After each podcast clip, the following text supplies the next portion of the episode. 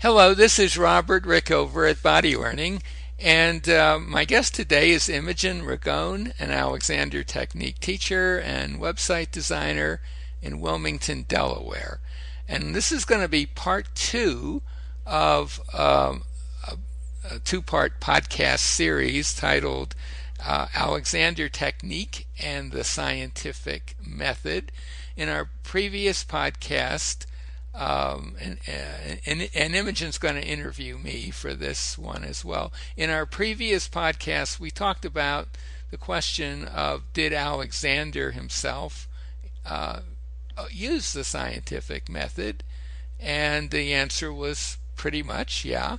And in this this interview, we're going to talk about how uh, is the, answer the question perhaps is the scientific method being used in Alexander technique teaching today? And as I said Imogen's going to interview me so I'm going to turn it over to you Imogen. Okay. Thank you Robert. Glad to be here well thanks again. for doing this again. You're very um, welcome. thanks for volunteering. Mm-hmm. um, yeah. so let's just start very briefly, uh, and I would really recommend that people listen to part one first, um, mm-hmm. although this will be its own entity. Right. Um, but very briefly, what is the Alexander technique and what is the scientific method? Right. Well, the Alexander technique, I, I'm, I would define it as a, a way of learning how to use your physical structure, your your your structure in general as efficiently as possible, given its what it is and what the forces that are operating on it are on planet Earth. So making the best use of your body or your body mind, if you like, and making the best use of forces like gravity and support, atmospheric mm-hmm. pressure, heat, light, etc. Hmm. Okay. It's not about what you do, particularly, it's about how you do whatever you've decided you want to do. Exactly. And the scientific method? Scientific method, well, we talked a, in a, a fair amount, a bit about that in the previous uh, podcast, and I'll just repeat this little dictionary definition that's pretty, pretty good, actually. Um, a method of procedure that has characterized natural science since the 17th century, consisting in systematic observation, measurement, and experiment, and the formulation, testing, and modification of hypotheses. And it's something that uh, I think a lot of people learn in, in high school science classes. It's an idealized version of what goes on in science, uh, but it's it is um, as you said in the last podcast, it's kind of the gold standard of any scientific study. Mm-hmm. It's it's got to conform to that and maybe some other things as well.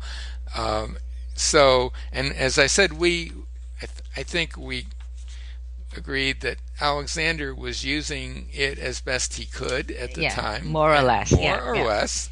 Um, and the question then is, um, yeah. are Alexander teachers using it today, or t- are students taught how to use it? Yeah, so maybe that's kind of two parts. Two are, are, teachers using it themselves, mm. and are they using it in their teaching and enabling their students to to, use it, to yeah. kind of experiment and right. use it for themselves? Yeah. Well, um, I, I, should start by saying that you know Alexander died uh, a long time ago, um, over 50 years ago, and. Uh, most teachers today never met him. They were trained by people who may have been trained by people and so on mm-hmm. several generations back.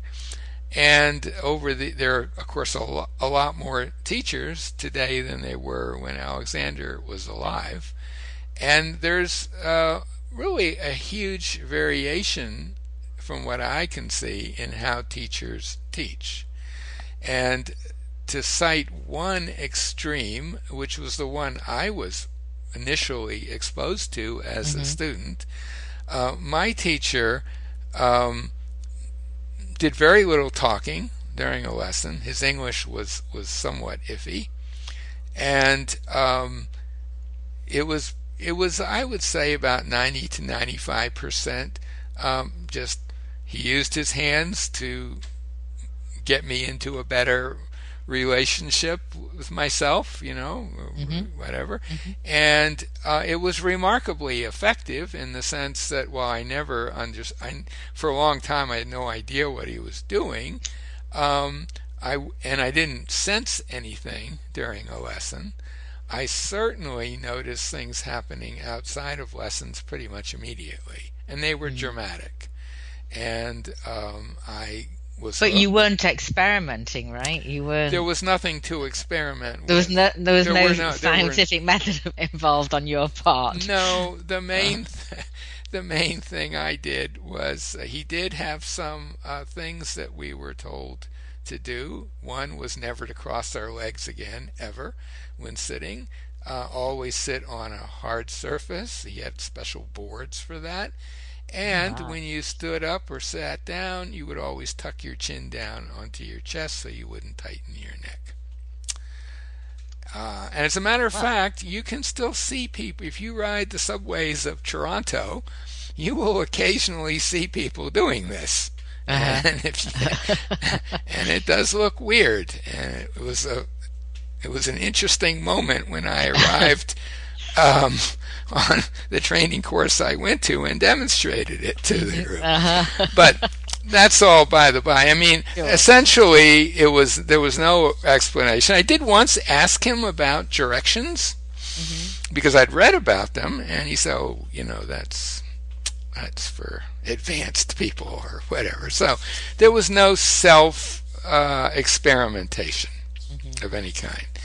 Um, but so that's the one extreme. That's an extreme, and per, you know, uh, perhaps ultimately in reaction to that, you know, all these years later, we're talking like 40 plus years later, uh, I've kind of moved to the opposite extreme where I do use my hands for in person students, uh, but sparingly, and I tend to very much use directions and to teach people how to how to experiment with them.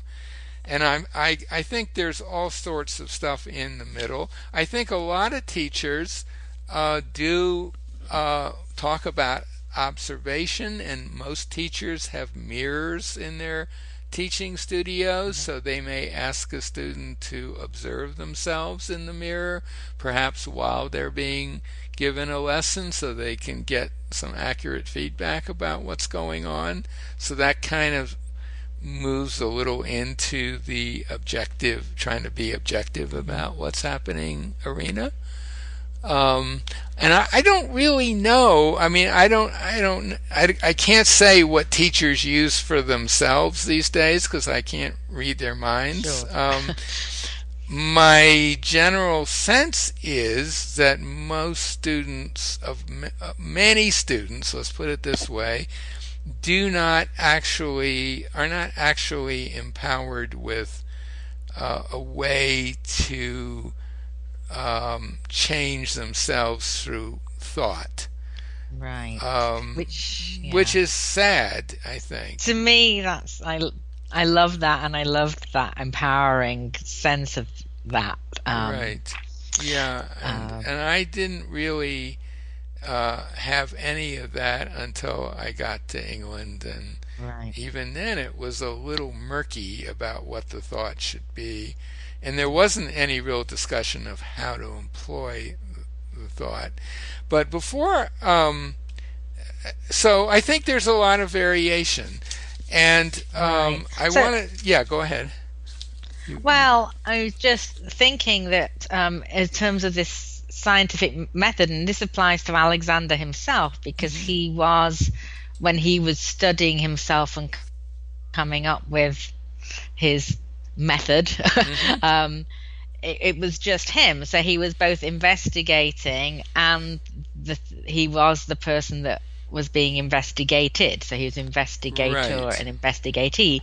And that applies to our students if they were asking to, to experiment and sort of collect data, if you like, on on what ways of thinking work and what don't, mm-hmm. and or mm-hmm. how you know that they are. They're in a they weird position Yes, in terms yes. of experimenting. So that's quite a challenge, and It's definitely a challenge, and it may that challenge may be one reason why um, some, maybe many, maybe most teachers have sort of given up on uh, giving students experiments to use on their own because there are some pro- there are some inherent difficulties, and I want to talk about that whole question that you just brought up the the the the scientific method that idealized version that I read the definition of and that we talked about in the previous podcast assumes that the person running the experiment, the scientist, mm-hmm.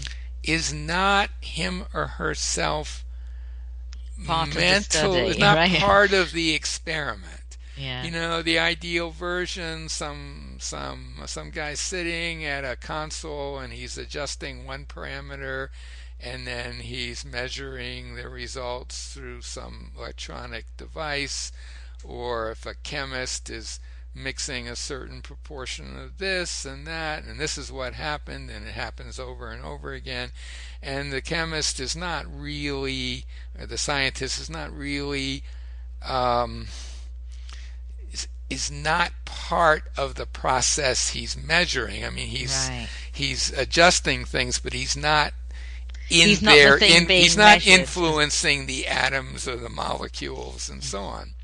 Mm-hmm. The problem is um, there.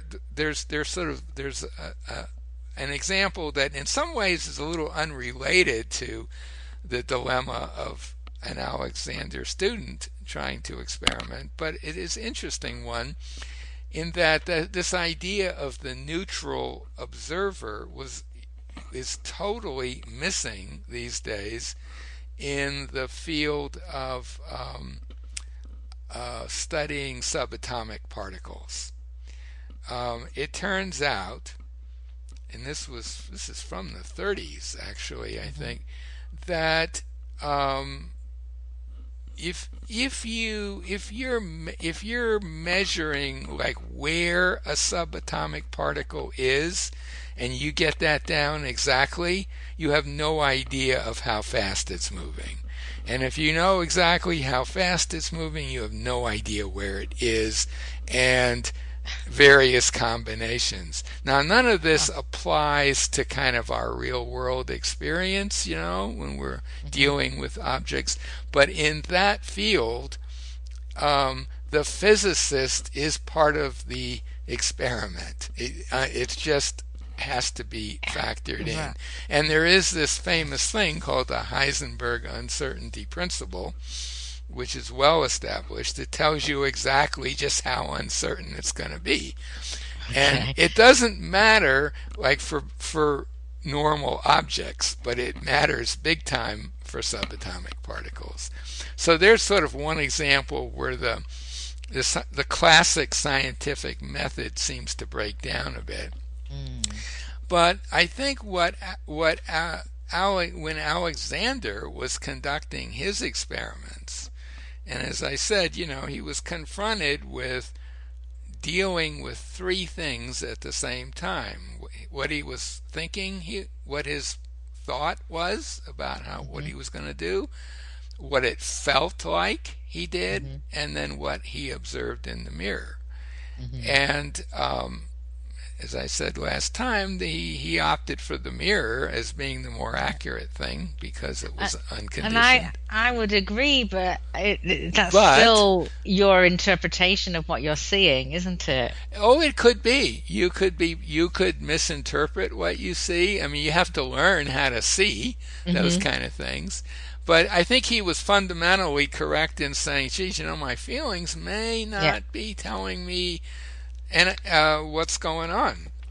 And that's, of course, the situation that Alexander teachers on their own and students on mm-hmm. their own are confronted with all the time.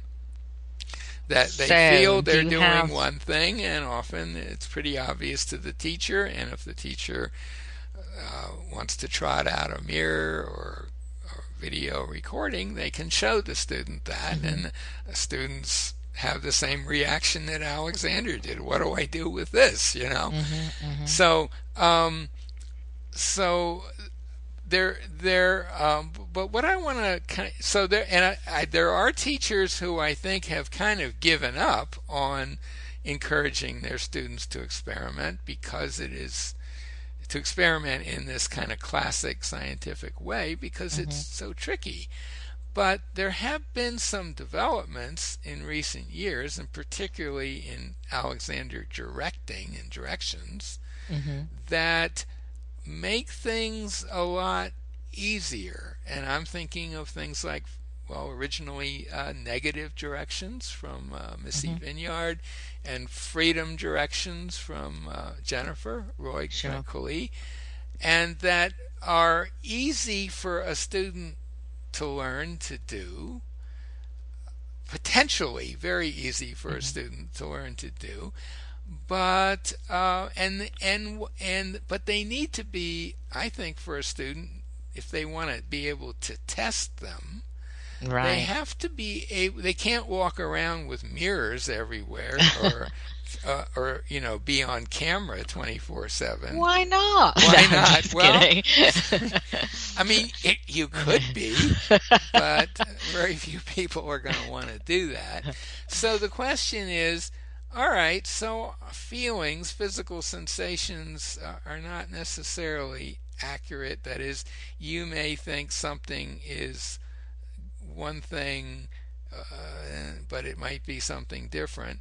But on the other hand, there is something that most people are pretty good at detecting, which is differences in levels of tension or mm-hmm. differences in, um, for example, uh, if they're walking and they walk with one thought, they can hear the sound of their feet on the floor or feel the pressure of their feet on the ground.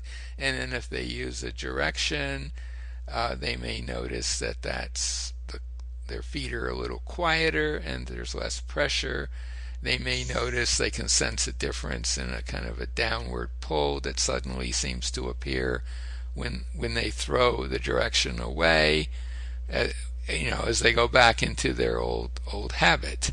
So I think so you can take advantage. There's a way for them to. It's a um, way to get collect a little bit of data. collect some data. With, yeah. And most people with a little training, and often very little training, like a minute's worth, are able to detect differences, and that can be taken advantage of. Um, by running little experiments where you use a direction, throw it away, bring it back. Um, and the directions that we have now available to us are so easy to they're so simple and easy to use uh, that it's relatively easy for a lot of people to learn how to run these experiments in a pretty short period of time. Now, mm-hmm. what they have to there are obstacles uh, there's the obstacle of trying trying to to think the direction with some sort of effort, right? Mm-hmm. There's the obstacle of thinking this is the crazy direction, and so that's what they're thinking about instead of the direction. There's the obstacle of they use a direction and things feel nice, and they immediately go to that nice feeling and want to replicate it. So there's there's there are definite traps but mm-hmm. they're pretty. I think by this point, a lot of teachers are pretty familiar with those traps and can talk talk their students mm-hmm. through them. Mm-hmm. So it, for for that, um, people doing that, uh, I'd say that is kind of the scientific method being yeah, applied. In a, in a very simple, practical, very simple way. and practical, yeah. and not only that, um, but because these new directions uh, especially freedom directions, but some of the negative directions too, like so called paradoxical directions, are so easy to use that you, students start sharing them with their friends and family and can even help their friends and family get through these little pitfalls that we just been talking about. So it's not just our students that can employ the scientific method, if you like, but their friends and family as well. So the, I think the possibility is there. I, I think there's still a lot of teachers who have kind of rely on hands-on work primarily as their way of teaching, but there are other options. I, mean, and the hands-on while you're with your teacher can provide another mirror, if you like, Absolutely. another sort of. Uh, right. If you're doing the experimenting, that gives you another source of, oh, of absolutely. data. Absolutely, yeah. that can be a sort of a, but that's not going to be real helpful that's, when you're on your own. That's absolutely, yeah, yeah. yeah. Right. But when right. you're in that situation, it's an added form of data collection. in, right. I mean, it's many things, but that's one thing that it could can help with. Yeah, absolutely, okay. absolutely. So, I mean, I think that's the current state of things. I do think these new directions are gaining in popularity. So, excuse me, hopefully over well, time there'll be more. For me, I just love some of these new ways of directing, but that's a whole other story. Um, Right. It occurs to me it's a slight switch of mm-hmm. direction in our discussion, um, but I'm thinking of the Alexander technique as a whole, and has the scientific method been used to verify, for instance, the usefulness of the Alexander technique in various mm-hmm. situations or applications? Yes, and the answer is a resounding yes, and is historically, I'll be really brief about this.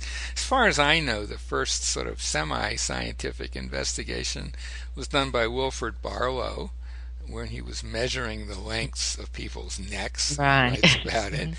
And but more probably better known by a lot of people the work of Frank Pierce Jones, mm-hmm. uh, using strobe photography mm-hmm. to observe people as they.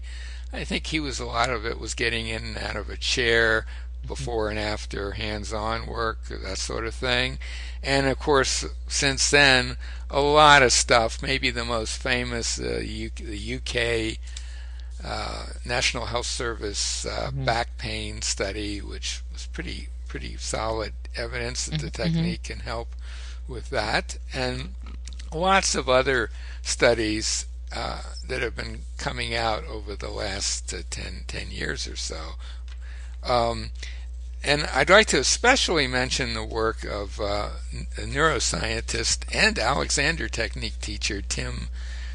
I think his last name is Cacciatore. Cacciatore, yep. who's an American. He has a PhD in neuroscience, but he is on. He's at the University of London, and he's run, heaven knows how many experiments now, at least half a dozen, I think more, in which he's actually measuring uh, postural tone and mm-hmm. and how how Alexander lessons affect that.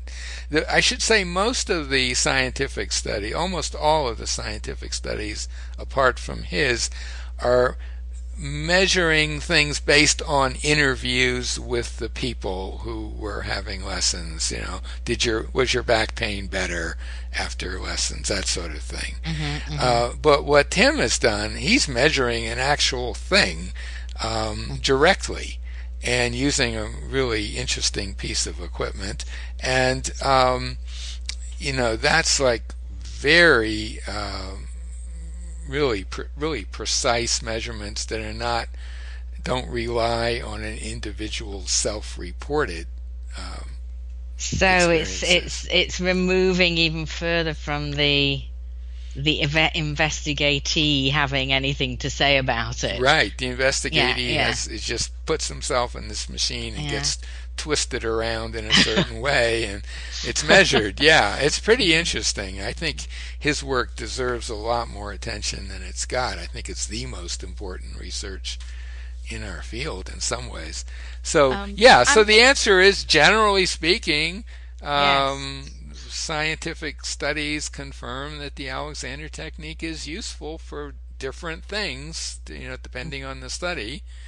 Yeah. And, um, And wasn't there a study? I wish I had the information at my fingertips. Wasn't there a study done quite recently that actually somehow was measuring? It might have been postural tone, or the way it might not have been. It might have been the way people were walking, but when actually thinking different things. So Yes, it was uh-huh. actually really kind of relating to what we were talking about and directing. Ah, right. Well, It, it was. It wasn't measuring. So most of the experiments, you know, there'll be some people who don't get lessons, and some people who get some other modality, and some people who get Alexander lessons, and then you ask them questions afterwards about how things went. You know, maybe a month after or two months after.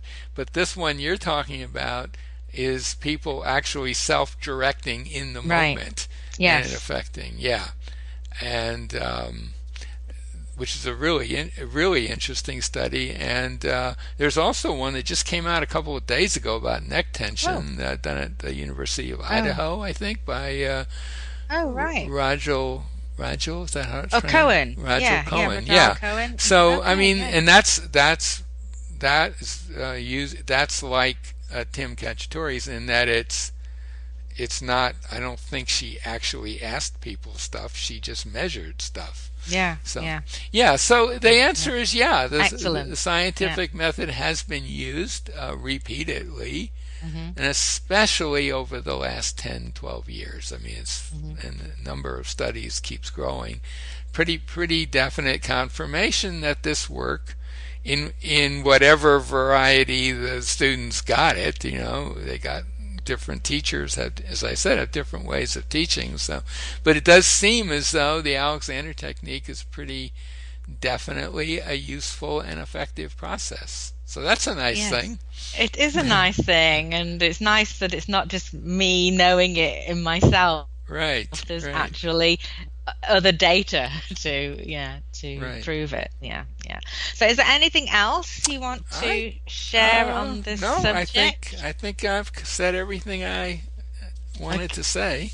I had one thought just Mm-hmm. in relation to our discussion on um, effective ways of thinking and directing, in that Mm-hmm. um, you and I uh, will be actually doing a workshop on that subject at the upcoming International Congress in Chicago. Yes, we will. Um, so if you're interested, empowering in your students. I think yeah, the title is something like empowering your Students." think for Yeah. themselves or think effectively. Yeah.